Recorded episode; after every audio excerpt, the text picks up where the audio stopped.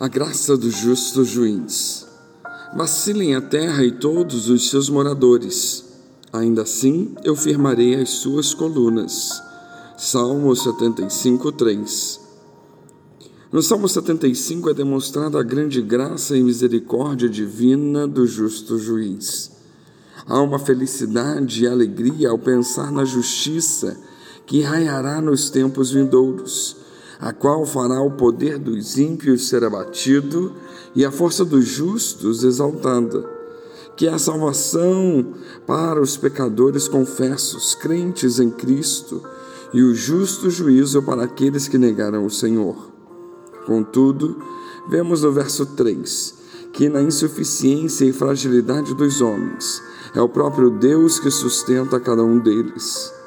É o que os teólogos chamam de graça comum que diz respeito às dádivas que o Senhor dá para todos os homens, mesmo se estes não creem nele.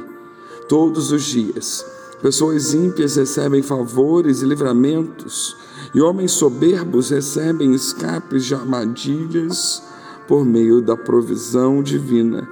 Isso pelo fato do Senhor ser grande em misericórdia e graça.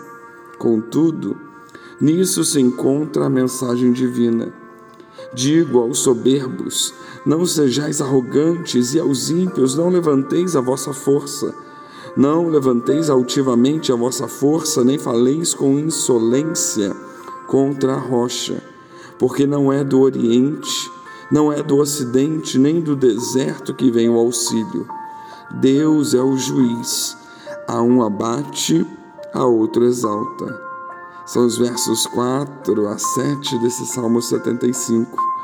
O Senhor os exorta a converterem-se dos seus maus caminhos, a deixarem de usufruir de forma idólatra todas as benevolências que Deus os dá neste mundo e passarem a reconhecer de onde vem o auxílio.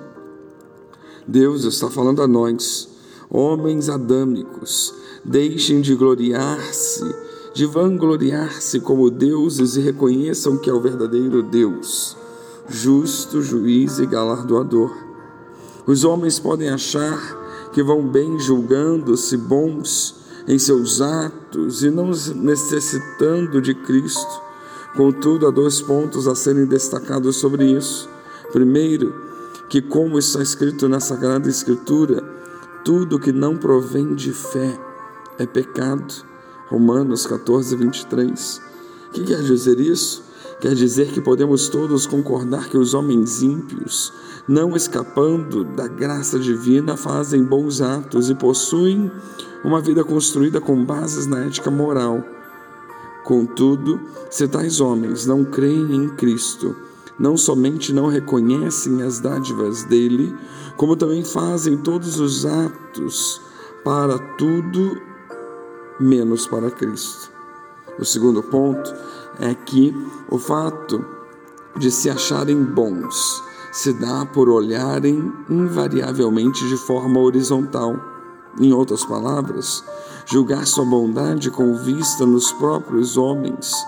Nisto, o reformador João Calvino disse: Olha, ademais dos próprios sentidos do corpo, nos é possível discernir ainda mais de perto quando nos enganamos ao avaliarmos os poderes da alma.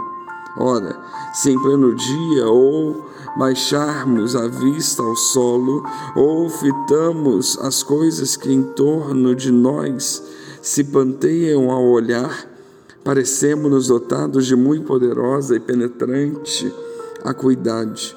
Quando, porém, alcançamos os olhos para o sol e o miramos diretamente, esse poder de visão que sobre a terra se fazia ingente, prontamente se suprime e confunde com um fulgor tão intenso, de sorte a sermos forçados a confessar que essa nossa habilidade em contemplar as coisas terrenas, quando para o sol se voltou, é mera ofuscação.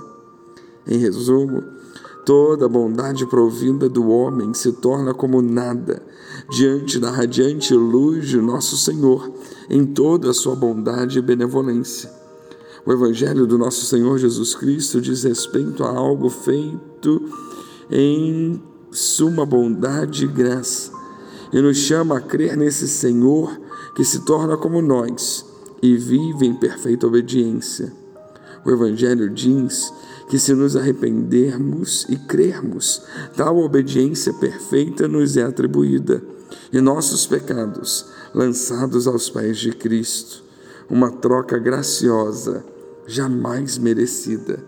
Se contudo negado o Filho do Homem, o tempo determinado para o juízo chegará, e será derramada a ira do Senhor sobre os ímpios e incrédulos, amantes de si mesmos. Portanto, aproveitemos a graça do justo juiz, que venhamos a crer, nos render e viver para a sua glória. Que Deus os abençoe.